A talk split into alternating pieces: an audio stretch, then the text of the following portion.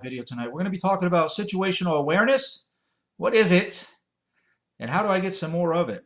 This is a question I get quite a bit when I travel all over the nation. I get questions about situational awareness. How can I improve situational awareness? And if you follow any of the news cycles out there that uh, hasn't been COVID news, uh, whenever there's active shooters or active killer events around the nation, you know, situational awareness is one of those things that sometimes people struggle with and they stay in those events way too long, uh, beyond what they should. And a lot of it has to do with their lowered situational awareness and where they are at any given time. So I'm glad you're joining us tonight. If you're joining us tonight for the first time, what I'd like you to do is like the Protectors Toolkit page and follow us so you can get more updates and get more videos like this. There are more videos down below. Don't watch those now. Watch this one right now. And also, I want you to share this video to somebody you care about, somebody that's a church protector just like you. Listen, the Lord is a warrior. The Lord is his name. That's why I call you warriors. You are. It says that in Exodus, right early on in the Bible, it tells us all about everything we need to know about being warriors. We are warriors because we were created in his image. So thank you for being a warrior. Thank you for coming on tonight. Thank you for being here at Protectors Toolkit. So let's get into situational awareness and what it is. Situation awareness, just uh, let's just redefine it. It's being aware of every situation that you're in. It's very easy to do it that way when I'm on this side of the camera and you're just listening to me. It's being aware of your surroundings, what's going on around you. You know, all too often nowadays, what we see is people are right here. This is their whole world. This is the only thing that exists. Everything out here doesn't really exist to them until there's a crisis, and by then it's probably too late. So let's talk about situational awareness and some of the things that we can do to improve our situational awareness. One of the things that we can do in our business, our day-to-day life, everything that we do, we come into contact with, we can improve our situational awareness by simply having training. If you're in a business, a church, uh, or you're in a hospital, something like that, you can get training for active killer or active shooter events. You can get training in situational awareness. The important thing to take away from this, though, is the training, if it's just death by PowerPoint, really isn't going to impact you. You're really not going to get that good impact that you need. You're not going to have the uptake of the learning in that situation one of the things I learned when I was working with Strategos is the body can't go where the brain has never been. And that's very true. That's a physiological response that happens in our body. It happens in the autonomic nervous system. So when you have training and people that come out and train you, if they don't impact that nervous system for you, the autonomic and the sympathetic nervous systems for you, the likelihood of you uptake or keeping that training and having it readily available for you in a crisis situation is very, very minimal, very, very low. The biggest risk you have in a training like that when it's only PowerPoint is the risk of falling asleep. So we want to impact the autonomic nervous system. We have training. What we do is we get butts out of seats and we go real world, hands-on, practical application of what we're learning. And we do it with some stress and we do it with duress. And when we do that, it releases nor, uh, noradrenaline into our body, and that impacts our hippocampus, and it really makes us uptake that information. So then we can recall it easily in a crisis situation. And that's what we really want to do for all these type of events. That's one way we can improve our situational awareness, especially at our place of business or our work. We improve it by having an impact in our autonomic nervous system and taking that information in under stress and duress so we can recall it easily, quickly, fast as possible when there is a crisis. One of the other ways that we can do, uh, we have to understand when we have situational awareness, a lot of people deny that things are going on. Denial is the big D when you talk about situational awareness, and I don't mean Dallas. Denial is the big D in situational awareness, and we delay because of denial. Denial is not a, a river in Egypt. It is that we are denying something is happening. And there's two physiological or psychological things that are going in our bodies right then at that point that help us uh, help us with that. Let me adjust my light here. It's flashing for some reason. When we have denial, we have delay. It's because of uh, two different processes. One is normalcy bias. Normalcy bias is, uh, everybody has it. We're born with it. It's something we all have, and we can kind of train it out of our bodies just a little bit. But normalcy bias is um, things are going okay. Let's say you're invited to the White House to a fancy black tie affair. You get there, it's the first time you've ever been in a situation like this. You sit down and you start to eat and you don't know what to do. You're in a normalcy bias. You only know what you know at that point in your life. You don't know which cups are, are the ones you're supposed to use. You don't know which forks you're supposed to use. And this leads me to another process that we have going on at the same time social proofing. In this same black tie affair dinner, when you sit down and you've never been in this new, this novel, or this ambiguous situation before in your whole life, don't have any experience, nothing to draw from up here, you've never been impacted by it before, then you're going to do what's called social proofing.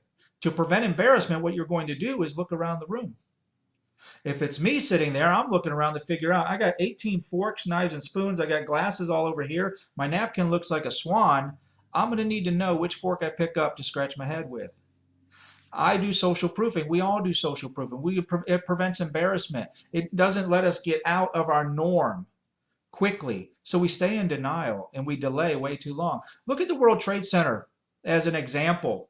When planes flew into a building, you had report after report after report of people just going about their day in a normal way, shutting down their computer when they were told to evacuate. There's one report of a lady who's going down the stairs, and because of her normalcy bias in her brain, she's saying to herself, I don't know why this plane flew under our building. He must have been racing another plane because then the other plane hits, and that's what she says. Why were they racing? Why were these two planes racing? And there's nothing that comes into our mind says, hey, someone is attacking us by flying planes into a building because we've never experienced that before. So normalcy bias and social proofing lead to denial, the big D, and delay, which gets us killed, gets people killed. So we've got to get out of that. We have to understand that normalcy bias exists, and we've got to plan for that, to plan it out of our day. We don't delay. It's the same thing in active shooter situations. When you take in when we take in witness statements in law enforcement, we see time and time and time again where people say that was fireworks in the hallway. Well, that's not absolutely true. I would say even if you worked at a fireworks factory and you heard fireworks in the hallway, that's probably a bad thing. We work in environments where it's professional, they're professional work environments. We should not be hearing fireworks. But what happens is our brains are lazy. Some brains, some brains are lazier than others. Not you folks, but people that I know, their brains are lazier than others. But our brains are lazy. From the moment the brain wakes up to the moment it goes to bed at night, it wants to do one thing and one thing only. That's conserve calories. So it will compartmentalize and put things in nice, neat little packages for us. It tells us that's fireworks in the hallway because we've experienced fireworks before. We've used a lot of our senses to know what fireworks are before, auditory senses. We've smelled fireworks before. We've seen fireworks. We maybe played with fireworks. Heck, your uncle may be missing a finger because of fireworks. We know fireworks in our brain. Our brain doesn't know someone in the hallway killing people we love and care about in our workplace. That's why our brains are lazy, and that's why we have normalcy bias, and that's why we have delay and we have denial. So that's just one right there. We also have a real spidey sense about us. Now, the more you've done tactical things and the more you've been exposed to situations and crises, the bigger your spidey sense will be. Now, that doesn't mean you don't have spidey sense just because you're not a tactical uh, ranger seal sniper. It just means that you have to build on it, build on crisis, build on things in your day. You have to practice for this type of thing. Here's what happens in our body. We have another process in our body. It's our, it's our eyes. And what our eyes take in are grossly filtered. The sky, we get outside, the sky is green, the grass is, uh, the sky is blue, the grass is green. That's great, but there's a hundred different or thousand different shades of green in that green grass.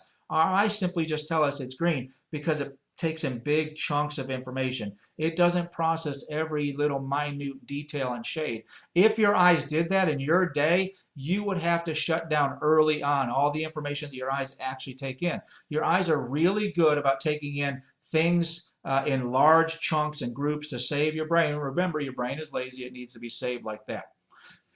What the eyes also do, it recognizes things that are out of pattern. So if you're going along in your day and your pattern is A, B, A, B, A, B, and then there's a Z in there, your brain recognizes that early on. Whatever it is, your brain does recognize it and it sends a physiological uh, signal to your body to say, whoa, there's a diff there's an interruption in our pattern right there. Please go back and figure that out. We need to fill in the gap. We need to figure what that out or out what that is. It's it's no different than uh, than than uh, animals in nature. That's why they pay attention. If you're uh, if you're out there and you're a lemur, all the lemurs eat except for one, and the one is just paying attention. The first time he sees something that looks like danger, he alerts everybody. They all stand up and they're gone. It's the same thing for us we have to understand when we see danger. When that pattern is interrupted, that gut instinct, that spidey sense, not Peter Parker, but true spidey sense within you to say, hey, something is wrong, something's going on, this doesn't feel right. If you've been in those situations before, you know exactly what I'm talking about. The spidey sense goes off and it says, hey, pay attention, stop doing what you're doing right now, something's going on, something is about to happen. We have to really give good credence to that. We have to really pay attention to that and then stop what we're doing and focus on that. Try to figure out what the interruption was in the pattern. It may preserve our life to understand that there's spidey sense. For you people that are in the church safety and security world, if you're a protector and you're an armed protector, but you have ushers and greeters on your team, that would be a good thing to let them know that that actually exists. It, the spidey sense is real. It is a real gut instinct thing. And if they see something, then they should do what? They should say something. And more importantly than that, to see something, say something, they should do something. Make sure you expose that to them and allow them to have that latitude or that ability to get up on the radio or call you or get in touch with you and say, hey, I saw something and now we need to do something. And don't delay and deny it. Expose that to them. Help them out in there. If you're just joining us tonight, so I'm so welcome. I'm so thankful that you're here.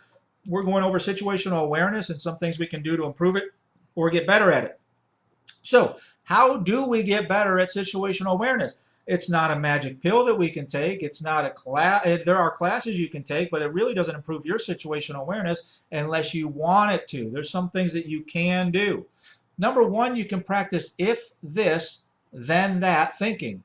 If this happens, then I'm going to do that. Again, like I said early on, the brain can't, the body can't go where the brain has never been. We put ourselves in if this situations happens, then I'm going to do that. We're scripting in our head, we're practicing, we're rehearsing in our head what we're going to do. Now, parents, I'll give you a little tip. This is an easy one to practice with your kids and get them uh, in, into a good situational awareness early on in their life. Whenever you go out in a public place, pay attention to your surroundings then stop your child and say, hey, uh, how many people were wearing this color shirt that you just saw?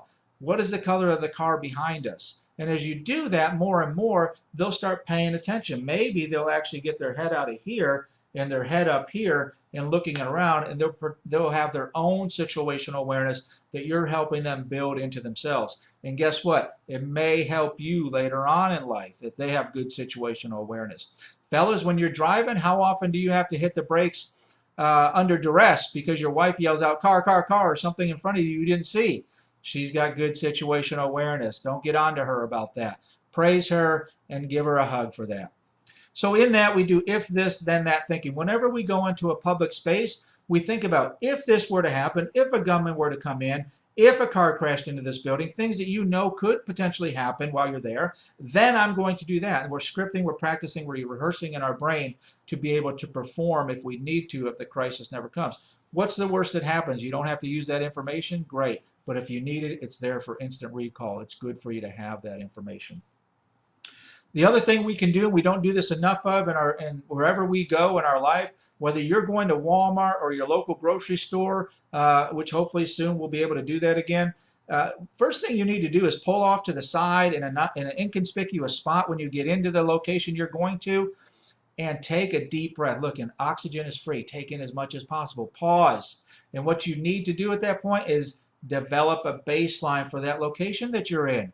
Develop that good baseline. What are the sights? What are the sounds that you're hearing? Maybe even what are the smells that you're smelling at that point? You develop that good baseline. So then as you're doing your shopping, as you're going through that public space, you know what a baseline is. You know what the normal sounds are, the normal sights are, the normal smells are. So if those are interrupted, you can get into action quickly. You can stop denying something's going on. You can stop delaying your reaction or action to it. Establish a good baseline, pull off to the spot where they park the carts, pull off to the side where you're not intruding the flow of traffic, establish a good baseline, know what the sights are, what the sounds are, what the smells are, taking it all with all your senses, establish your baseline, and then react quickly if the if, if the baseline is interrupted. That's one of the easiest things you can do to improve your situational awareness. The other thing we need to understand is we can program in some situational awareness to us. And let me just put this in a perspective that maybe you understand. If you've ever wanted to buy something that was expensive and you've done your research, let's say it's a car. If you've ever, if you've recently bought a new car, you did all your research, you looked at all the models they had, all the different features that came with it, all the different colors, and you looked at this thing over and over on web page after web page after web page, what happened to you very soon after that when you were driving around? Right. you started seeing that make and model and that color that you liked everywhere. You definitely saw the make and model, maybe not the color, but you saw that car, that make, that model everywhere you went. For a little while, it seemed like everybody had bought one. Why? Because you programmed your brain to look for that. You told your brain what to look for. And it's no different when situational awareness. We can do if this, then that planning, and we can program our brain. It's called the reticular activating system if you want to look that up. The RAS, reticular activating system. What we're taking in through our eyes and programming into our brain is the thing we're going to see a lot of. All right, it's no, it's it's it's just like buying that car and you see it all over the place. Anything expensive you bought or put a lot of time and research in, you start seeing it more and more. It's because the eye easily recognizes it because you told your brain it was something important. That's the reticular activating system. That is a great way to train your brain for situational awareness. We also have to understand one other process, and this process can save us and save lives. It's the OODA loop. Now I can do a whole video on the OODA loop just by itself. It stands for observe, orient, decide, and act. Now, I didn't come up with it as much as I'd like to claim with claim that. Colonel John Boyd, an Air Force pilot, did. Air Force finally did something right. Just joking, but here's the thing. Observe, orient, decide, and act. Colonel John Boyd realized the faster he could cycle through all of these in the OODA loop and making it a loop, the more he was able to overcome his enemy. And it's no different as being a church protector. That OODA loop will help you. If you want to look at the white settlement shooting as a great example. They did observe this person. I'm not going to Monday morning quarterback this thing. I think everybody has picked this thing to death, and you know where the pitfalls are, are already. But they observed this person already prior to him coming into the sanctuary. They should have oriented themselves a little bit better. They should have had a better decision and they should have had better action. Observe, orient, decide, and act. And it's a constant loop. The further ahead you can get that in your enemy on that, the better off you will be. And I just want to make a note tonight. I'm wearing my Relentless Defender. We'll put a, uh, a link for them down in the comment section. Relentless Defender. I am definitely wearing my OODA Loops shirt because of this video tonight. So Relentless Defender, the OODA Loops, gotta love it. So that's it for tonight. I'm talking about uh, the situational awareness and how we can improve it. We got to understand that it's a real thing, and we have to overcome that. The better you overcome this, and you, as a church protector, as a church safety team member, the better you will be in protecting people. You want to provide an atmosphere of comfort, refuge, worship, and learning, and you want to provide a safe and secure worship environment for everybody. Then you need to raise your situational awareness, get your face out of these things, and get your eyes up here, paying attention to things. Script, practice and make it habitual out there, like my friend Pat McNamara says.